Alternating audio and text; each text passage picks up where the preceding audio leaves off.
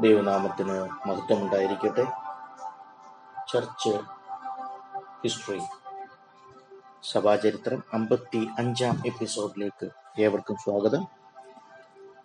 Italy ഒരു ഐക്യരാജ്യമായി മാറിയതിനു ശേഷം പോപ്പിന്റെ ഭരണത്തിന് കീഴിൽ വത്തിക്കാൻ സിറ്റി മാത്രമായി ചുരുങ്ങി. അതാണ് കഴിഞ്ഞ ദിവസം നമ്മൾ കണ്ടത്.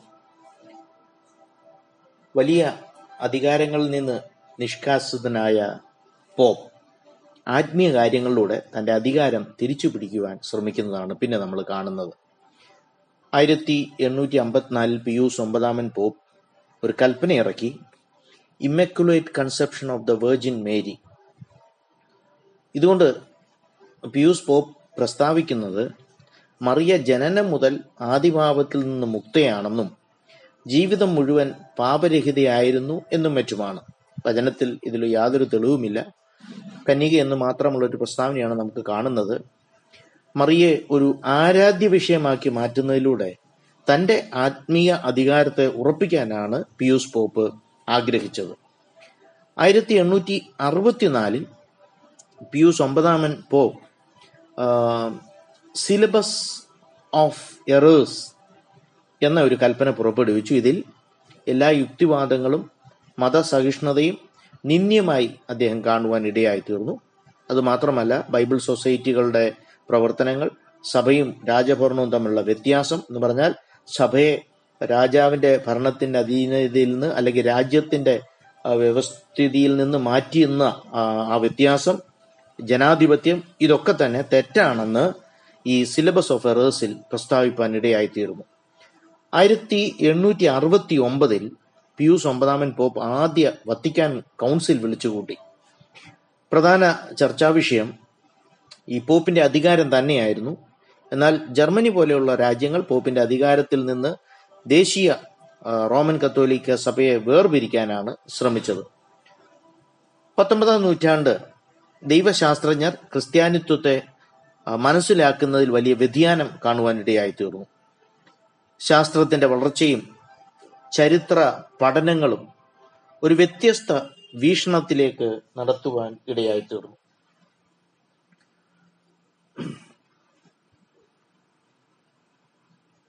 ജർമ്മൻ യൂണിവേഴ്സിറ്റികളിൽ ആണ് ഇത് ആദ്യം പ്രകടിപ്പിച്ചെങ്കിലും ഒട്ടും താമസിയാതെ ഇതിന്റെ ഈ സ്വാധീനം ലോകമെങ്ങും വ്യാപിപ്പാൻ ഇടയായി തീർന്നു ഈ നവീകരണ മിതവാദം അല്ലെങ്കിൽ ലിബറൽ തിയോളജി അക്കാലത്തിന് ചേരുന്നതായിരുന്നു.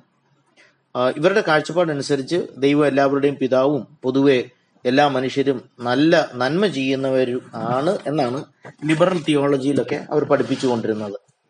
മനുഷ്യന് സ്വയം നന്നാകാൻ കഴിയുന്നതുകൊണ്ട് ക്രിസ്ത്യാനിത്വത്തിന്റെ നിയോഗം എന്നത് മനുഷ്യനുള്ള ആ നന്മയുടെ ഒരു തീപ്പൊരി ഊതി അഗ്നിയാക്കുക എന്നുള്ളതായിരുന്നു. ഇങ്ങനെയുള്ള ഇങ്ങനെ ഉണ്ടായ പത്തൊമ്പതാം നൂറ്റാണ്ടിലെ ദൈവശാസ്ത്രപരമായ വിപ്ലവങ്ങളുടെ അനന്തര ഫലങ്ങളാണ് ഡാർവിനിസം ലിബറലിസം ബിബ്ലിക്കൽ ക്രിറ്റിസിസം ഇതൊക്കെ ആ കാലയളവിന് വരുന്നതാണ്. ഈ ഒന്ന് രണ്ട് ദിവസം അല്പം കടുപ്പമുള്ള വിഷയങ്ങളായിരിക്കും. പക്ഷെ നമുക്ക് സഭാചരിത്രത്തിൽ ഈ ഡാർവിൻ കൊണ്ടുവന്ന ആശയങ്ങളൊന്നും തള്ളിക്കളയുവാൻ പറ്റുകയില്ല. അതുകൊണ്ട് സദയം ക്ഷമിക്കണം. ഒന്ന് വളരെ ചുരുക്കിയാണ് ഞാൻ ഈ കാര്യങ്ങളൊക്കെ പറയുന്നത്. ഡാർവിനിസം നമ്മൾ പഠിക്കുന്നത് ആയിരത്തി എണ്ണൂറ്റി ഒമ്പത് മുതൽ ആയിരത്തി എണ്ണൂറ്റി എൺപത്തിരണ്ട് വരെ ജീവിച്ചിരുന്ന ചാൾസ് ഡാർവിൻ. സഭാചരിത്രത്തിൽ മാത്രമല്ല ആത്മീയ മണ്ഡലത്തിൽ വളരെ പുഴുക്കുത്തുണ്ടാക്കിയ ആശയങ്ങളാണ് ചാൾസ് ഡാർവിൻ കൊണ്ടുവന്നത്. അദ്ദേഹം അതിൽ എത്രത്തോളം വിശ്വസിച്ചു എന്ന് നമുക്ക് പറയുവാൻ പറ്റില്ല. എന്നിരുന്നാലും തന്റെ ആ, മരണ സമയം അല്ലെങ്കിൽ അന്ത്യ നിമിഷങ്ങളിലൊക്കെ താൻ എന്തൊക്കെ വിശ്വസിച്ചോ താൻ എന്തൊക്കെ എഴുതിയോ അതിനൊക്കെ എതിരെ നിരാകരിച്ച് ബൈബിളിൽ പരിപൂർണമായി വിശ്വസിക്കുന്ന ഒരു വ്യക്തിയായിട്ടാണ് താൻ മരിക്കുന്നത്. പക്ഷേ താൻ വലിയ കൊടുങ്കാറ്റിൽ കൊടുങ്ക പൂഴിമണ്ണ് വലിച്ചെറിയുന്നത് പോലെയാണ് തന്റെ ആശയങ്ങൾ എറിഞ്ഞത്. അങ്ങനെ ലോകം മുഴുവൻ തന്റെ മക്കളാണ് ഇത് നിരീശ്വരവാദികളെ പോലെ ഈ ഡാർവിൻ ചിന്താഗതികൾ.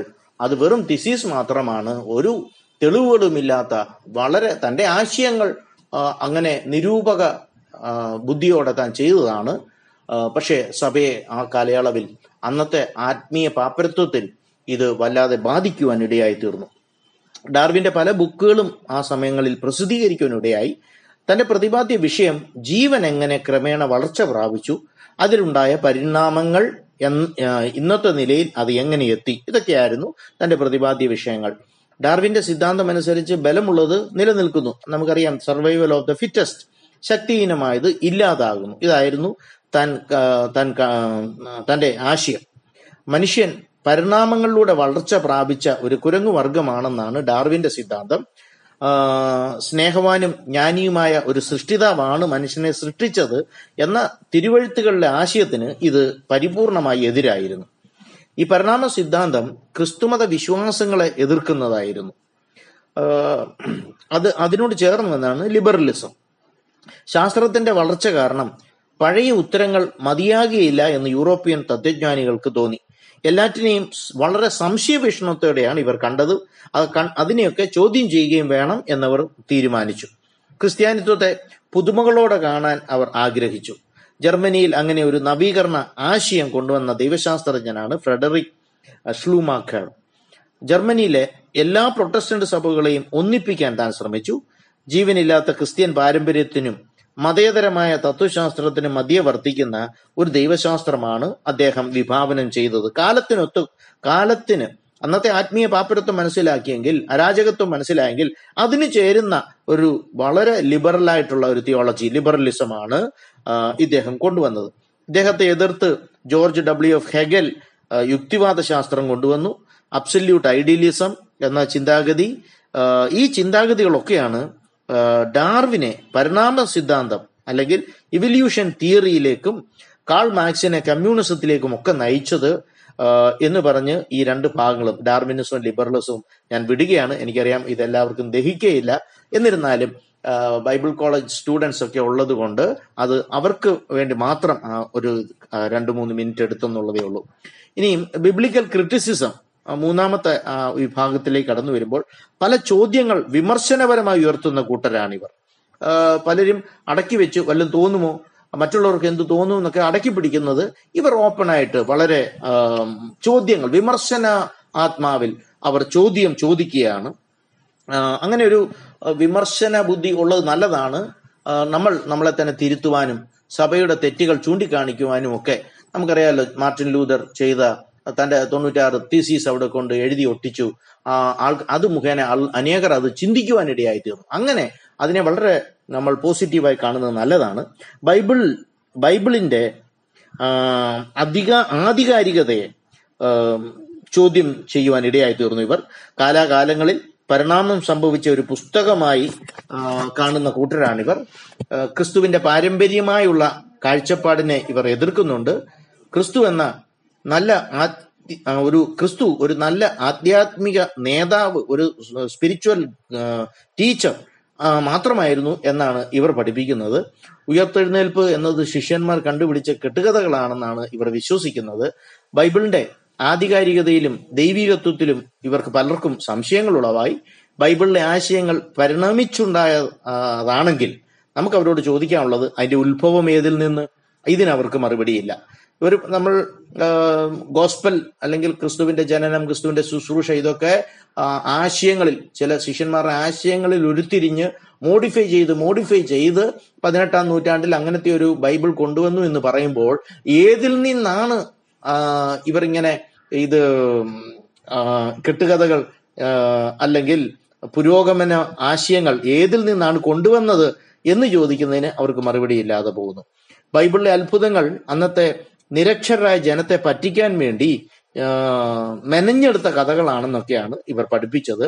ഇന്നും ഇന്ന് മനുഷ്യർ അത് വിശ്വസിക്കുന്നില്ല ഇല്ലെന്നും ഒക്കെ ആയിരുന്നു ഈ ഇവരുടെ ക്രിട്ടിക്കൽ അനാലിസിസുകാരുടെ പറച്ചിൽ. ആത്മീയമായി ജീവനില്ലാത്ത യൂറോപ്യൻ ക്രിസ്ത്യാനികളെ ഈ ആശയങ്ങൾ വല്ലാതെ ബാധിക്കുവാൻ ഇടയായി തീർന്നു യുക്തിവാദം പരിണാമ സിദ്ധാന്തം തിരുവചന വിമർശനം ഇതൊക്കെ പത്തൊമ്പതാം നൂറ്റാണ്ടിലെ സഭയെ വളരെ തളർത്തിക്കളയുവാൻ ഇടയായി തീർന്നു ദൈവവുമായി വ്യക്തിപരമായി ബന്ധമില്ലാതിരുന്ന പല യൂറോപ്യൻ ക്രിസ്ത്യാനികളും ഈ ചതികളിൽ വഞ്ചിതരായി തീർന്നു അതുകൊണ്ട് നമ്മൾ ഡാർവിൻ സിദ്ധാന്തം പഠിച്ചിട്ട് അതിന്റെ പുറകെ പോകുകയല്ല പക്ഷേ സഭയെ അത് എങ്ങനെ ബാധിച്ചു എന്നുള്ളത് പറയാൻ മാത്രം ഞാൻ കുറച്ച് സമയം എടുത്തു എന്നുള്ളതേ ഉള്ളൂ. അടുത്തതായിട്ട് ഈ കത്തോലിക്കരായ യൂറോപ്പുകാർ രാഷ്ട്രീയ വിപ്ലവം നേരിട്ടപ്പോൾ ജർമ്മനി ദൈവശാസ്ത്രത്തിന്റെ വെല്ലുവിളികൾ നേരിട്ടു. മനസ്സിലാക്കണമേ? കത്തോലിക്കരായ യൂറോപ്പുകൾ യൂറോപ്പുകാർ യൂറോപ്യൻസ് രാഷ്ട്രീയ വിപ്ലവം അവർ കഴിഞ്ഞ ദിവസങ്ങളൊക്കെ നമ്മളത് കണ്ടു. അവർ രാഷ്ട്രീയമായ പൊളിറ്റിക്കൽ ഒരു റെവല്യൂഷൻ അവർ നേരിട്ടപ്പോൾ ജർമ്മനിയിൽ ദൈവശാസ്ത്രത്തിന്റെ വെല്ലുവിളികൾ നേരിട്ടുകൊണ്ടിരുന്നു. അതേ കാലത്ത് ഇംഗ്ലണ്ടിലാകട്ടെ ഒരു ഒരു വ്യാവസായിക ഒരു ഇൻഡസ്ട്രിയൽ റെവല്യൂഷൻ ഒരു വ്യാവസായിക എന്ന് പറഞ്ഞാൽ വ്യാവസായീകരണം അതിന്റെ പുതുമേഖലകൾ തേടുകയൊക്കെ ആയിരുന്നു ഇംഗ്ലണ്ട് ചെയ്തുകൊണ്ടിരുന്നത്. വലിയ വലിയ ഫാക്ടറികൾ ഇംഗ്ലണ്ടിൽ വലിയ മാറ്റങ്ങൾ വരുത്തി. ആംഗ്ലിക്കൻ സഭ ആത്മീയ വിപ്ലവം തന്നെ നേരിടേണ്ടി വന്നു. ധനികരായ ഉയർന്ന നിലവാരത്തിലുള്ള ജനത്തെ മാത്രമേ ചർച്ച് ഓഫ് ഇംഗ്ലണ്ടിന് അല്ലെങ്കിൽ ആംഗ്ലിക്കൻ സഭയ്ക്ക് സ്വീകരിക്കാൻ സ്വാധീനിക്കാൻ കഴിഞ്ഞുള്ളൂ. എന്നാൽ ഈ ഉന്നത സമൂഹത്തെ പിടിച്ചു നിർത്താൻ ആവശ്യമായ കഴിവുള്ള പുരോഹിതർ നന്നേ കുറവായിരുന്നു. ഓക്കെ. അത് മെതോഡിസ്റ്റുകാരെ നോക്കിയാൽ മെത്തഡിസ്റ്റുകാർ ഒരു പരിധി വരെ ഈ വിഷയത്തിൽ അവർ അവർക്ക് ആ അന്നത്തെ ജനത്തെ സ്വാധീനിപ്പാൻ അവർക്ക് കഴിഞ്ഞു. കാരണം അവരുടെ പ്രസംഗങ്ങൾ വളരെ ലളിതമായിരുന്നു. മാനസാന്തരവും ജീവിത ശൈലിയിലുള്ള വ്യതിയാനവും ഒക്കെ അവർ നിഷ്കർഷിച്ചു. സാധാരണ വ്യക്തികളെ നേതാക്കന്മാരാക്കുകയും സഞ്ചാര സുവിശേഷകന്മാരാക്കി ഒക്കെ നിയോഗിച്ചതുകൊണ്ട് അവർക്ക് ജനങ്ങളിലേക്ക് ഇറങ്ങിച്ചെല്ലുവാൻ ഇടയായി ജനങ്ങളെ സ്വാധീനിപ്പാൻ ഇടയായി. അപ്പോൾ ചർച്ച് ഓഫ് ഇംഗ്ലണ്ടിന് കഴിയാതിരുന്നത് മെത്തഡിസ്റ്റ് സഭകൾക്ക് ആ കാലയളവിൽ ചെയ്യുവാൻ സാധ്യമായി. ഈ താഴേക്കിടയിലുള്ളവരാണ് കൂടുതൽ ആകർഷിക്കപ്പെട്ടത് എന്നിരുന്നാലും വ്യവസായ വളർച്ചയ്ക്കൊപ്പം വളരാൻ ഈ സഭകൾക്കൊന്നും കഴിഞ്ഞില്ല. ഒരു വലിയൊരു എക്സ്പ്ലോഷനാണ് ഇൻഡസ്ട്രിയൽ ഡെവലപ്മെന്റ് അങ്ങനെ നടക്കുമ്പോൾ അതിനൊത്ത് അവരുടെ ആവശ്യങ്ങൾ ഫാക്ടറികൾ വരുമ്പോൾ സോഷ്യൽ പ്രശ്നങ്ങളുണ്ട് സാമൂഹിക പ്രശ്നങ്ങളുണ്ട് ആത്മീയ പ്രശ്നങ്ങളുണ്ട്. കൊച്ചു കുഞ്ഞുങ്ങളൊക്കെ വളരെ യൗവന യൗവനക്കാർ എന്ന് പറയാൻ പറ്റത്തില്ല ബാലകർ അവരുടെ നീണ്ട മണിക്കൂറുകളൊക്കെ ജോലി ചെയ്യുകയും മാതാപിതാക്കൾ അവർക്ക് തമ്മിൽ കാണുവാൻ കഴിയാതെ അങ്ങനെ ഒത്തിരി കുടുംബ പ്രശ്നങ്ങളും ഛിദ്രങ്ങളും ഒക്കെ നടക്കുന്ന വല്ലാത്ത ഒരു കാലം. ആത്മീയമായ പാപ്പരത്വം ദൈവവുമായിട്ടുള്ള ഒരു അടുപ്പമില്ലാത്തൊരു അവസ്ഥ. ഈ അവസ്ഥകളെ തരണം ചെയ്യുവാൻ അന്നുണ്ടായിരുന്ന സഭകൾക്ക് കഴിഞ്ഞില്ല. ഞാൻ പറഞ്ഞു നിർത്താൻ ആഗ്രഹിക്കുന്നത് പത്തൊമ്പതാം നൂറ്റാണ്ടിലെ ആംഗ്ലിക്കൻ സഭാ പ്രവർത്തനങ്ങളെ ആ ആംഗ്ലിക്കൻ സഭാ പ്രവർത്തനങ്ങളും മെത്തഡിസ്റ്റ് സഭാ പ്രവർത്തനങ്ങളും ഒക്കെ അന്നിന്റെ ആ ദിവ ആ- ആ കാലഘട്ടത്തിന്റെ പ്രശ്നങ്ങളെ പരിഹരിപ്പാനോ അതിനെ അഡ്രസ് ചെയ്യുവാനോ അവർക്ക് കഴിഞ്ഞില്ല. അവിടെയാണ് സഭ ആ, കാലഘട്ടത്തിലെ സഭ തെറ്റിപ്പോയത് അവർ തോൽക്കാൻ ഇടയായത് എന്ന് നമുക്ക് ചരിത്രത്തിൽ നിന്ന് മനസ്സിലാവും ഇനി വളരെ ഇൻട്രസ്റ്റിംഗ് ആയിട്ടുള്ള മൂന്ന് കാലഘട്ടങ്ങൾ. ആ പത്തൊമ്പതാം നൂറ്റാണ്ടിലെ സഭാചരിത്രത്തെ നമുക്ക് മൂന്ന് കാലഘട്ടങ്ങളായി തിരിക്കാം.